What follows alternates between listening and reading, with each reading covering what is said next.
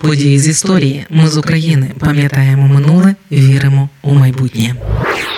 8 березня усі зосереджені на тому, чи це свято весни та краси, чи міжнародний день боротьби за права жінок. Я ж хочу згадати важливу подію з нашої української історії. 77 років тому Сталін ліквідував українську греко-католицьку церкву. Диктатор бавився в демократію. Тож для ліквідації церкви радянська влада організувала цілий собор. Досі у традиції росіян заради ілюзії легітимності власних рішень організовувати псевдореферендуми, псевдовибори, псевдоз'їзди. Тож 8 березня 1946-го у Львові у церкві святого Юра розпочався так званий Львівський собор. Інструкцію про ліквідацію ОГКЦ особисто затвердив Йосип Сталін. Підготовкою і проведенням керували офіцери НКВС. Ослаблювати ОГКЦ радянська влада почала ще з 44-го року, коли вдруге прийшла на Галичину. Того року важко захворів та помер тодішній глава ОГКЦ митрополит Андрей Шептицький. Скориставшись його смертю, радянська влада почала кампанію з дискредитації самої церкви а крім того, почали ширити неправдиву інформацію про те, що Шептицького, начебто, отруїв архієпископ УГКЦ Йосиф Сліпий. Поза тим, 12 листопада 1944 року відбулася інтронізація митрополита Йосипа Сліпого. Отець Клементій Шептицький, брат митрополита Андрея, був призначений архимандритом студицького монашого чину. Вже менш ніж за три тижні після цього, 1 грудня 1944-го, отець Клементій Шептицький із делегацією прибув до Москви і вручив документ про те, щоб греко-католицькій церкві в межах СРСР забезпечити вільне виконання її церковної влади, богослужінь і вільного завідування володіння і користування майном. Церква буде вільно спілкуватися з апостольським престолом. Архієпископів і єпископів буде призначати апостольський престол. Йшлося у листі, який делегація УГКЦ вручила агентам НКВС на зустрічі. А вже 28 грудня 1944-го делегація поїхала з Москви. Візит викликав протилежну реакцію ніж чекали. Вже 16 січня 45-го року вийшла інструкція НКВС про активізацію агентурно-слідчої роботи по Риму, католицькому духовенству та уніатах. А у березні 45-го Йосип Сталін особисто затвердив інструкцію номер 58 про заходи щодо приєднання греко-католицьких парафій у СРСР до Російської православної церкви, використання старокатолицької церкви для створення опозиції Ватикану у західних республіках СРСР, зміцнення впливу Російської православної церкви за кордоном. 11 квітня 45-го року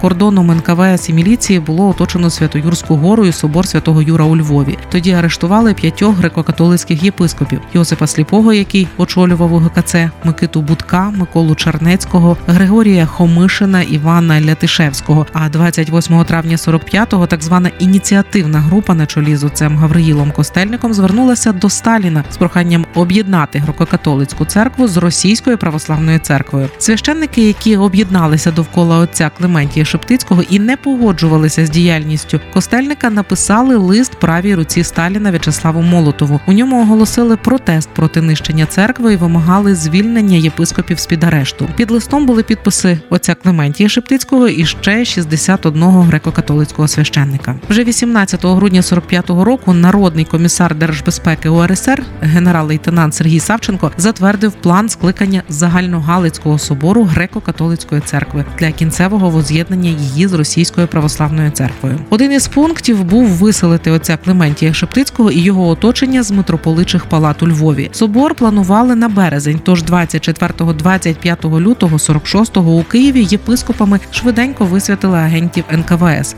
отця Антонія Пельвецького та отця Михаїла Мельника. 8-10 березня 1946-го таки відбувся так званий Львівський собор за участю 216 представників місцевого духовенства і делегації з Москви. На ньому ліквідували Берестейську унію 1596 року, якою власне було створено ОГКЦ, та воз'єднали греко-католицьку церкву з російською православною церквою. По факту ОГКЦ ліквідували, тобто заборонили її діяльність. Тоді почалися масові репресії проти духовенства і вірян, забирали усе майно ОГКЦ. На довгі роки Українська греко-католицька церква опинилася у підпіллі. Дітей таємно хрестили і берегли віру. За інформацією інституту історії церкви протягом 1945-46 років були арештовані понад 800 греко-католицьких душпастерів на термін від 10 до 25 років таборів у Мордовії, Сибіру, Казахстані. Водночас, у період з 1945 до 1989 років у таємних умовах були висвячені 15 єпископів та десятки священників. Вихід у ГКЦ з підпілля та легалізація церкви сталися аж у 1989-му. Тоді питання було вирішено на зустрічі президента СРСР Михайла Горбачова з папою Іоанном Павлом II. Після їхньої зустрічі Рада у справах релігій при раді міністрів УРСР опублікувала заяву, в якій зазначалося, що греко-католики можуть утворювати та реєструвати свої релігійні обряди. 30 березня 1991-го з Риму до Львова прибув глава УГКЦ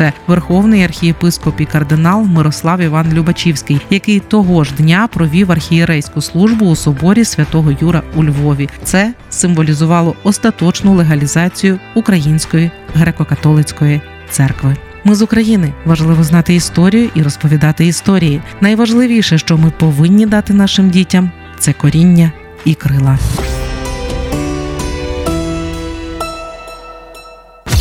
Ми з України. Ми працюємо для вас. Ми працюємо завдяки вам, наші слухачі. Радіо Ми з України фінансують саме слухачі добровільними внесками. Кожен з них наш спонсор. Приєднуйся до наших спонсорів. Тепер допомогти Радіо Ми з України ще простіше. Заходь на сайт Радіо Ми з України, тисни кнопку Підтримай нас і обирай найзручніший спосіб підтримки.